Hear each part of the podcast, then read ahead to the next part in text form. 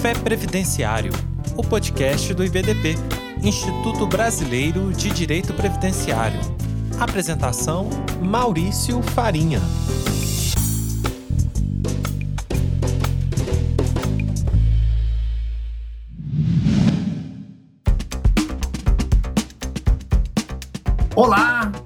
Todos os advogados previdenciaristas. É um prazer estar com vocês. Aqui quem fala é Maurício Farinha, para todos que estão nos ouvindo aqui no Café Previdenciário do podcast do IBDP. Meus amigos, eu estou sendo obrigado a vir aqui falar com vocês porque acabou de sair uma legislação do forno, ou seja, eu estou falando do decreto 10.742, de 5 de julho de 2021, com aplicação agora em 14 de julho de 2021. Ele fala sobre a atual regulamentação de um decreto antigo, a 3765, de 60, que fala da pensão militar das Forças Armadas, da pensão militar, que realmente agora passa a ter uma nova regulamentação. Vocês estão acompanhando, né? Tivemos uma grande reforma previdenciária militar trazida pela emenda constitucional 103 de 19, né? Tivemos também a própria lei 13.954 de 19, e agora está vindo aí o decreto para dar uma regulamentada. E eu precisava falar com vocês aqui para vocês ouvirem essa questão fundamental. O que está trazendo esse decreto tão fresco aqui? Vamos lá. Primeiro lugar, ele fala de coisas que a gente já sabia, mas que estavam com legislações esparsas e muitas coisas também da própria atividade prática ali dos atendentes. Então está tudo consolidado aqui. O que é importante vocês prestarem atenção a esse decreto? Inicialmente, ele começa falando sobre a garantia mínima de uma pensão né, para aqueles militares ou perdão, para aqueles beneficiários dos militares que falecerem em caso de acidente em serviço ou doença em serviço. Então, ele traz ali qual é o mínimo pago das pensões de acordo com cada graduação de cada posto. Ele fala também um pouquinho sobre os conceitos e situações de desaparecimento, né? Traz também esse decreto.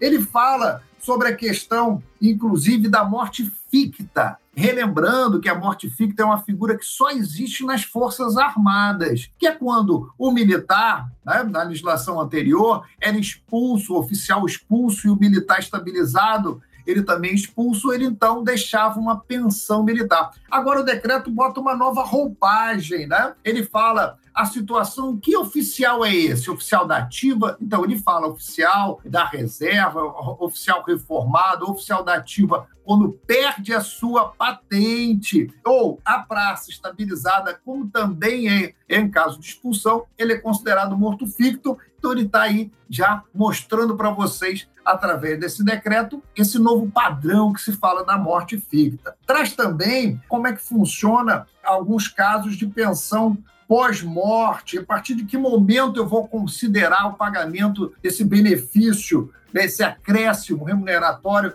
na pensão pós-morte? É a partir, evidentemente, não do requerimento, mas sim da morte do militar. Ele traz aí para a gente, relembra a grande alteração que houve com a contribuição também para as pensões militares pelos próprios beneficiários. Então, ele relembra que as contribuições são feitas pelos militares da ativa ou inativos e também pelos pensionistas. E ele fala da base de cálculo dessa situação. Isso é muito importante, principalmente com reflexo nos militares dos estados. Por quê? Porque nós temos visto ultimamente diversas ações patrocinadas pelos estados, né, através das suas procuradorias, que não querem aceitar o percentual de 10,5% implantado pela reforma previdenciária que nós falamos lá. Eles querem o quê? Que eles mesmos digam um percentual, porque a gente tem realidades próprias de cada estado como também temos diversas ações individuais pleiteando essa separação, que não se aplique de forma universalizada os 10,5%. E aí vem esse decreto e fala sobre as bases de cálculo, né? Isso é importante porque quando ele fala que a base de cálculo, ele diz que a base de cálculo para apuração da contribuição será sobre a integralidade dos do que? Dos proventos da inatividade. Ou seja, você tem aí uma base de cálculo importante para você considerar nessa contribuição. Então, quando os militares dos estados eles dizem, poxa, mas a nossa base de cálculo era diferente, agora alterar a base de cálculo, eu vou, mesmo que o percentual seja mais baixo, por exemplo, Rio de Janeiro era contribuição de 14%, agora passou para 10,5%. Né? Parece até que está na hora de comemorar, né? que os militares poderiam comemorar, mas aí alteraram a base de cálculo, que faz quase que praticamente compensar uma com a outra e, em alguns casos, até aumentar na contribuição. Aí eu relembro a esses como é que é importante a gente ter calma na interpretação. Quando você bota uma base de cálculo é, que considera todos os proventos da inatividade, significa que a pensão militar ela também vai ser beneficiada por todos os proventos da inatividade. Não faz sentido você contribuir sobre algo e não se beneficiar sobre ele. Então, é claro, se a base de cálculo aumentou, também deve-se considerar essa base de cálculo na apuração da pensão militar. Tá? Então, é legal vocês terem essa atenção. O decreto também traz uma questão muito interessante, que em caso de situação de você ter que fazer o recolhimento, né? Esses recolhimentos que foram acrescidos às pensionistas, por exemplo, e a pensionista já está comprometido o seu valor remuneratório, ou seja, ela tem ali vários empréstimos e mais um desconto legal, não poderia acontecer esse desconto vai ter que acontecer, nem que tenha que haver um pagamento avulso, conforme aí vai ser orientado lá a repartição pública, tá? Isso é importante ter essa atenção. Também traz o nosso decreto alguns aspectos importantes relativos à assistência médica. A gente sabe que teve uma alteração sobre o próprio conceito de dependente. Quem são os dependentes? Né? Teve uma alteração importante do próprio Estatuto dos Militares. E aí ele vem trazendo aqui as situações de dependência. Então, para você ter direito à assistência médica, você precisa ter três coisas: ser dependente, participar dos custos e contribuir para a assistência. Tá? Então, relembra ali o decreto essa situação. Bom, ele mais uma vez relembra e aí é uma novidade legal para que a gente não tenha dúvida, que na pensão militar, o viúvo ou a viúva, tá? ou seja, o, o cônjuge sobrevivente, se ele casar, ele perde a dependência, então perde os hospitais. Porque na pensão militar pode casar o cônjuge sobrevivente, mas ele perde o direito ali assistência médica. Mas, para que ele garanta aos seus dependentes o acesso aos hospitais, ele precisa continuar contribuindo para a assistência militar, mesmo que ele perca o direito de utilizar os hospitais. Isso foi uma novidade importante, tá bom? Então, vamos atentar aí essa importância aí trazida, você que está nos ouvindo aí nesse café, essas manhãs trazidas aqui pelo IBDP com conhecimento, você começar bem o dia, vamos atentar aí a situação trazida pelo esse recente decreto que a gente traz. Lembrando que é o decreto 10.742, que foi publicado em 5 de julho de 2021, com vigência agora em 14 de julho de 2021. Tá bom?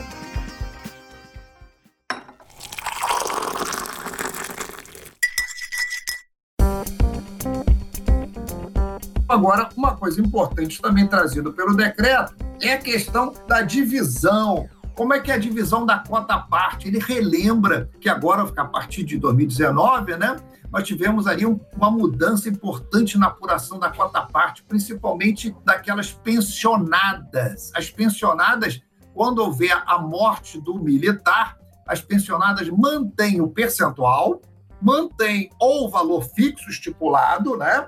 É, então, e mantém, se fosse também, por exemplo, um caso de uma pensão alimentícia temporária, também tem que se observar esse tempo para que, então, ela só terá direito a receber a pensão se ainda estiver dentro do tempo determinado pela sentença que arbitrou essas formas aí de pagamento dos alimentos, ok? Outra coisa importante também, a questão da reserva foi imposto agora, olha que interessante, isso é uma novidade, hein? Agora a administração pública militar, ela tendo conhecimento que existem beneficiários, mas que os mesmos ainda não apresentaram documentação, ela pode fazer o quê? Reservar, reservar a cota parte desse beneficiário por até 12 meses. Reservando a cota desse beneficiário, então, ou seja, você tem ali uma filha que está recebendo e de repente aparece uma nova filha de um casamento por fora que dá conhecimento à administração pública. Ela então reserva a cota desta filha, comunica a outra que já estava implantada e essa cota fica reservada por um período de 12 meses. Se não exercer esse direito, então é desfeita essa, essa manobra administrativa. Então, bem interessante essa questão. Outra coisa interessante também é a obrigação. Tá agora, relembra aqui os militares da importância da declaração de beneficiário, declaração inicial, que você vai dizer para quem vai ser deixada ali a pensão militar. Então, relembra e agora impõe até a, a prazo, né? O militar, quando entrar nas Forças Armadas, ele tem até seis meses para fazer a sua declaração de beneficiário inicial, sob pena, sabe de quê? De suspensão do pagamento, tá? Para você ver a importância que está sendo dada à administração para que essa declaração seja feita, e não só feita inicial, como também qualquer alteração, não esqueçam, você que é militar, você conhece o militar, manter a sua declaração de beneficiário atualizada. Isso vai ajudar muito os pensionistas no caso de falecimento. O decreto ainda fala sobre a situação, o que, que precisa para se habilitar a pensão, que começa a partir do, do requerimento, dos documentos necessários. Tá? E outra limitação que trouxe o decreto. O decreto agora ele limita a quantidade de reversões. Antigamente a reversão era livre. O que é reversão? É a passagem de uma classe para outra, quando a primeira foi extinta por falecimento ou perda do direito dos beneficiários. Agora, essa passagem para a classe seguinte foi limitada apenas uma única vez. Tá bom? Então, novidade também trazida. A outra novidade trazida é a questão do requerimento de melhoria de pensão pós-morte, ou melhoria. Ali você tem, a administração tem um prazo até 90 dias e, e vai sempre retroagir a morte do militar que instituiu a pensão. Ele relembra a importância dos títulos serem sujeitos ao TCU, ao crivo do TCU, mas isso a gente já sabia, né? Relembra que anualmente os beneficiários precisam fazer a prova de vida, tá? Fala também um pouquinho sobre os exercícios anteriores, né, que serão pagos pela própria Força Armada que estiver vinculado o pensionista, né? Relembra os casos de perda da pensão e, mais uma vez, reafirma que a acumulação só é permitida um mais um. O que é um mais um? Para vocês recordarem, um mais um é aquela ideia de que você tem uma pensão militar, ela pode ser acumulada com a pensão de outro regime. Quais são os regimes previdenciários? Né? Vamos recordar: regime previdenciário, regime geral da Previdência Social, o regime próprio da Previdência Social, são os dois regimes previdenciários. E os militares, eles têm algum regime? Bem, advoga esse humilde professor aqui que vos fala nessa manhã, que vocês estão aqui cedendo esse tempo para nos ouvir, advoga a ideia que nós temos um regime constitucional de previdência social. Mas por que eu entendo isso? Entendo isso porque tem que ser um regime que só existe compensação quando há regime. Não existe a possibilidade de você compensar um regime com um sistema. Né? A própria Constituição fala que haverá compensação entre regimes. Então temos que dizer que existe um regime dos militares, mas é um regime que não é um regime em que o próprio militar contribui. Quem contribui é, em parte, aí o grande tesouro nacional, né? Então é uma contribuição indireta. E os militares, evidentemente, também estão protegidos dos riscos sociais. Então, o conceito de previdência está presente, porque os militares, então, teriam seguro coletivo, contributivo, compulsório para a proteção dos riscos sociais, embora seja um pouco diferente da previdência que a gente conhece. Por isso que eu intitulei também de o quê? Um regime constitucional de proteção social dos militares. Tá? Tem aí várias linhas que defendem, que não defendem a questão da previdência, mas isso é outro assunto para a gente trazer aqui no nosso café previdenciário do podcast do IPDP. Mas voltando aqui ao nosso decreto recente, relembro a vocês que saiu agora, meus amigos, 5 de julho de 2021, com aplicação né, a partir de 14 de julho. Ele fala um pouquinho também sobre a questão, então, da acumulação que eu estava falando, relembrando o mais um. Ele traz para nós relembra que o teto constitucional, a sua aplicação integral, é só para aquelas pensões cujo instituidor faleceu até 4 de junho de 98. Então, a todo momento, o decreto ele chama atenção por um princípio previdenciário. Qual é o princípio? Vocês lembram? É esse mesmo. O princípio do tempo rege o ato. O que quer dizer isso?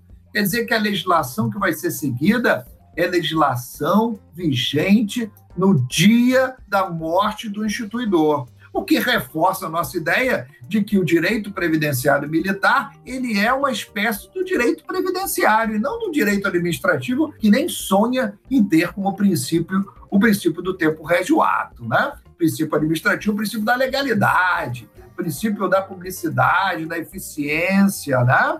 Então, você tem aí diferentes situações. Não quer dizer que a gente não vá também beber um pouco dessa fonte do direito administrativo, afinal de contas, o direito ele é, ele é o quê? Ele engloba várias disciplinas, ele é transdisciplinar, não é isso? O importante é alcançar a justiça. E aí a gente vai mais ou menos aí terminando o nosso papo com a finalização do nosso decreto que fala sobre a prioridade na tramitação das pensões militares. Isso é um tema muito importante, porque você imagina essa família, esses beneficiários, pós o falecimento do militar, eles estão ali ávidos aí pelo recebimento, pela garantia dessa verba alimentar, né?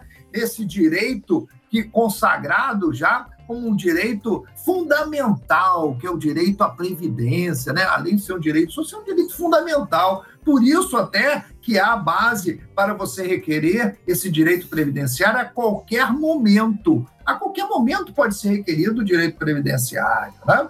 Só que observado aí o quê? A prescrição quinquenal. Você só recebe os últimos cinco anos, desde que a morte daquele que originou o direito para a sua pensão tenha acontecido mais de cinco anos. Se tiver menos de cinco anos, evidentemente você só vai receber da partir desse momento até agora, ok?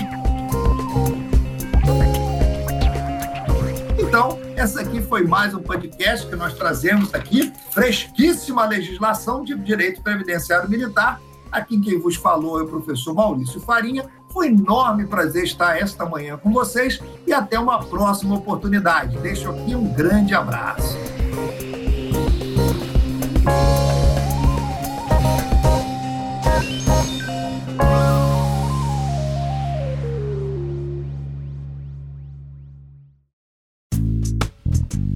E aí, gostou deste episódio? Compartilhe com seus amigos e associe-se ao IBDP através do site ibdp.org.br e tenha acesso a vários cursos, eventos e muito mais. E lembre-se, às terças-feiras temos um encontro marcado por aqui. Até a próxima!